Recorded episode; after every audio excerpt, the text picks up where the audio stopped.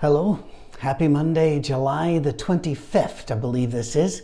And as um, we've just wrapped up the book of Apocrypha, the Apocryphal books, we have a lot of people that have sent in a couple of questions about why do we need ministers? Why would we hire ministers? Is it okay to have ministers? And also other things, such as having Sunday schools and the like. So let's talk about this for a bit. First of all, ministers. The question comes down well, why should we hire a minister, or is it is hiring a minister just hiring somebody to do your Christian work for you? I believe there's some legitimate fear of that. You see, I've been in places where the church people just didn't really have to do much except show up. It was it was attendance and abstinence. I called them AA churches. Show up and don't do this list of things, and then you're good.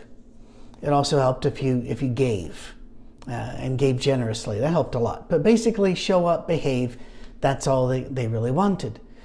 It was the minister who would go visit the sick. It was a minister who would do a prison ministry. It was a minister that would set up a food pantry. You know, we hired him. We're busy. That is a problem. And I don't see anything good or anything acceptable about that at all.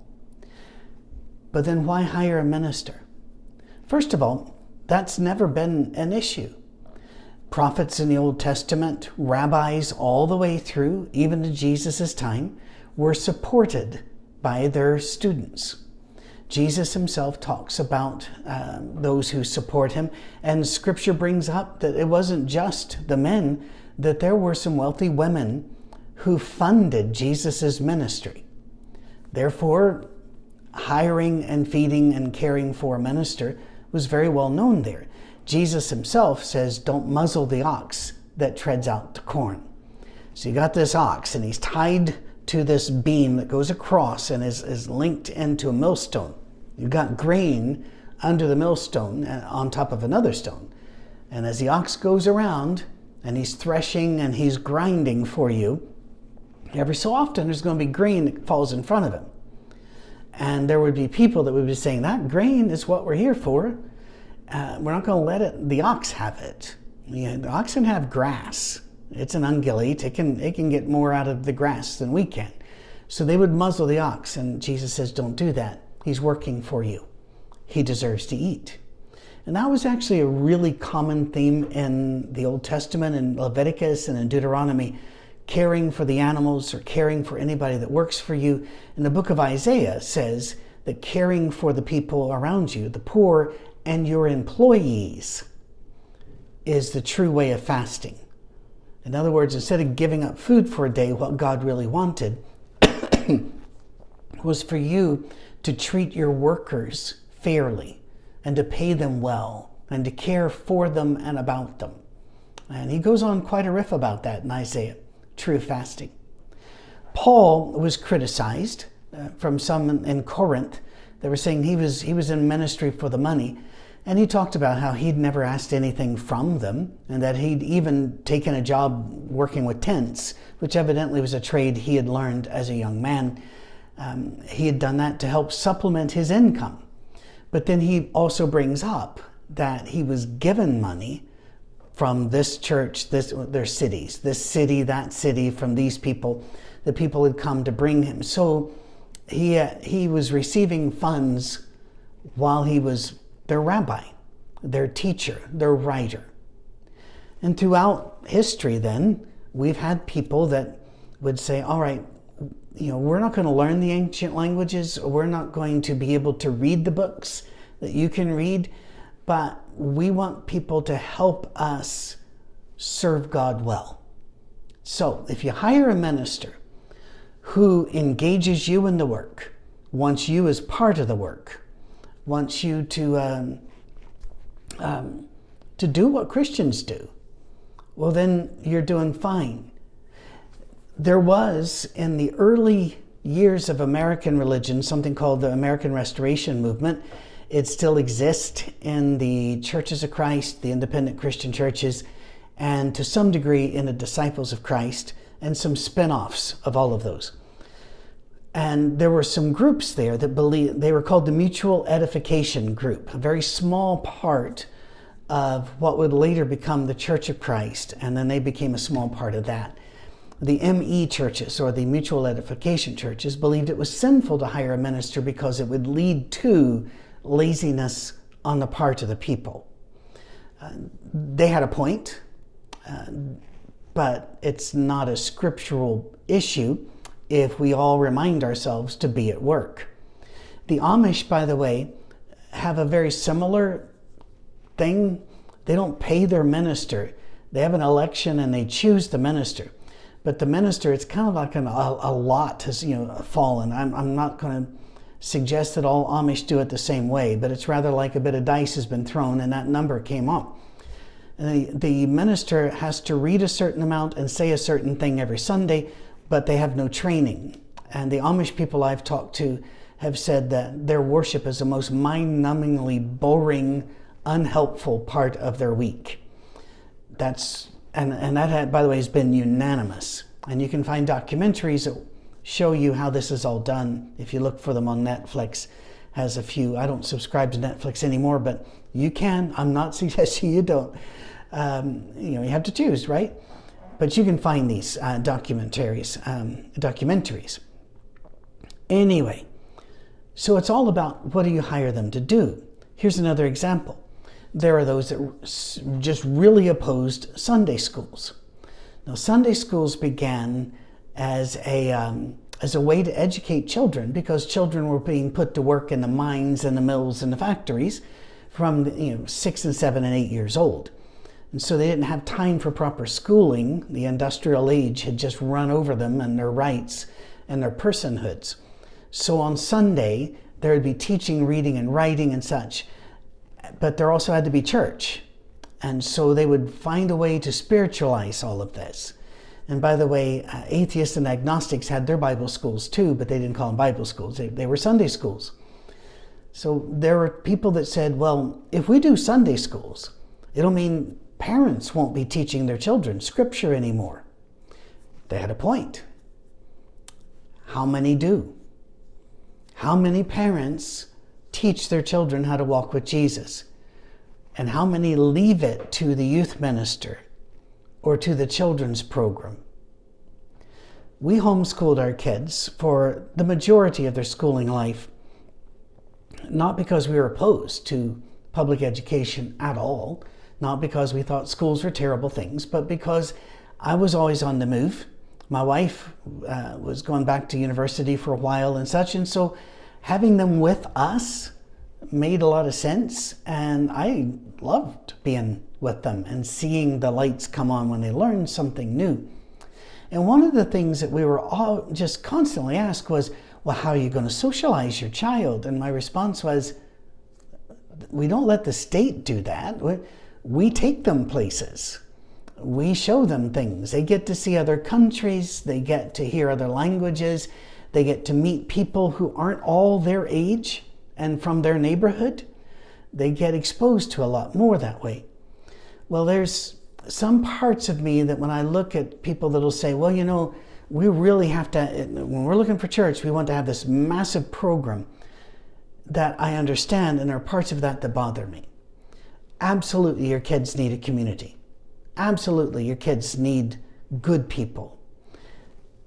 But are we hiring somebody else to do our religious work and our socializing work for us? That's an open ended question. I'm not making an accusation because truly every single family situation is, is very different. And the challenges they're facing, and the kind of kids they have, and the educational or the situational or the characterological background of the parents is completely unique. So, truly, I would never judge another family's decision in this. But we always, I, I believe we need to ask ourselves Am I trying to hire somebody to do this for me? And if so, then that's a problem. I should be stepping up. I should be learning more. And if I'm unable to, if I'm intellectually or my time or whatever, I just can't, well, then we, we will go to second best. By the way, some of this answer changes whenever they hit the teen years because they desperately need friendship and they need grown ups who are not parents of their parents to, to get new perspectives and ideas as they're growing up. And churches can be a very safe place for that. As we've also seen in some places, they can be a horrific place for that when people abuse their positions to harm children. But I think we can agree that the majority go through unharmed, but it does still separate from parents. And so I would just suggest ask yourself the question is this me getting rid of my responsibility, or is this me fulfilling the responsibility I have the best I can? And only you can make that decision. And if I or anybody else judges you, we're wrong. We're dead wrong. And you should tell us so if you want to. You don't have to. You can think somebody's wrong and not bring it up. It's amazing. That, we used to do that before the internet. But there's a real problem in so many churches because they hire a minister to do it all. Think of Acts 6. Serious issue. You can go back to when we studied that in our midweek Bible classes. Serious issue about feeding the poor and taking care of the widows. When they bring it to the apostles, the apostles said, pick people and fix it. They didn't take care of it for them. They told them, take care of it. When people come to me and they'll say, We love our safe harbor, we'd like to have more community though, I get it. And we are working on the software to be able to, without violating anybody's privacy, to if somebody is, let's say, is in what, um, Detroit, and they want to be able to meet with Christians, but they'd like to be able to meet with anybody who might be from our safe harbor. We want to be able to email that region. Right now, our software is just really not helpful. Uh, to email that region and say, if you're willing for us to share your email with anybody else in this, this area, let us know because we don't want to violate anybody's privacy. We never have, and we, we never will. If I'm able to keep a lock on this thing, and, and we have been so far, all of us believe this. But that way, you might be able to meet with some others in your region. But one other thing I always put when somebody goes, We'd like to have more community is, why don't you form one? You're supposed to give and tithe and you're supposed to be sacrificial, yes. And we do have, at this stage, when I'm recording this, three full time employees and one half time employee just to keep things running. And if any one of them is sick during a week, we're done. We can't, we can't get it up there and put it out and do our work. So we're, we're bare bones. But I can't form your community for you.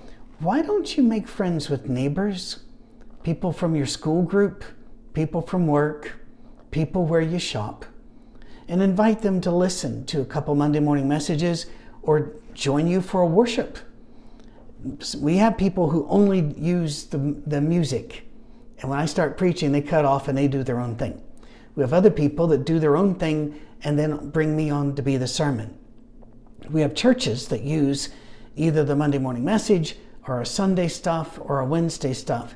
And by the way, churches, we really appreciate you using it. And if you can contribute, since you're you're we're saving you some funds and allowing you to keep your brick and mortar, we don't have brick and mortar, we and we don't want it either, but you could help us.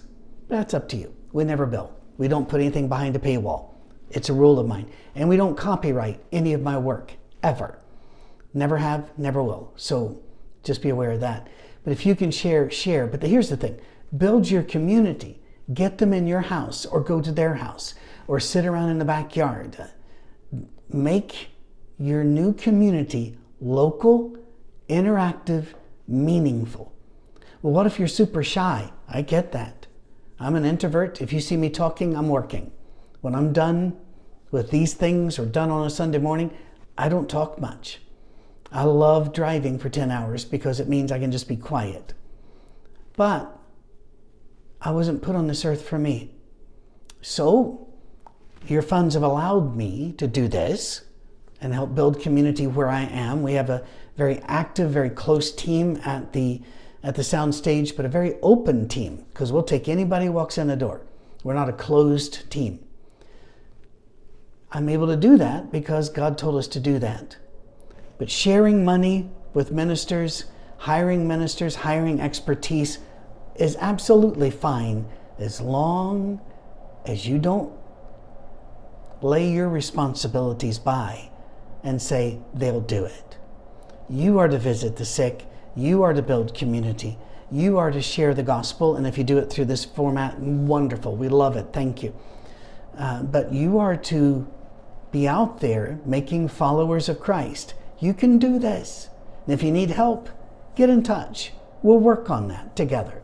You can write me at patrick at oursafeharbor.com. But for now, hope I've answered the question.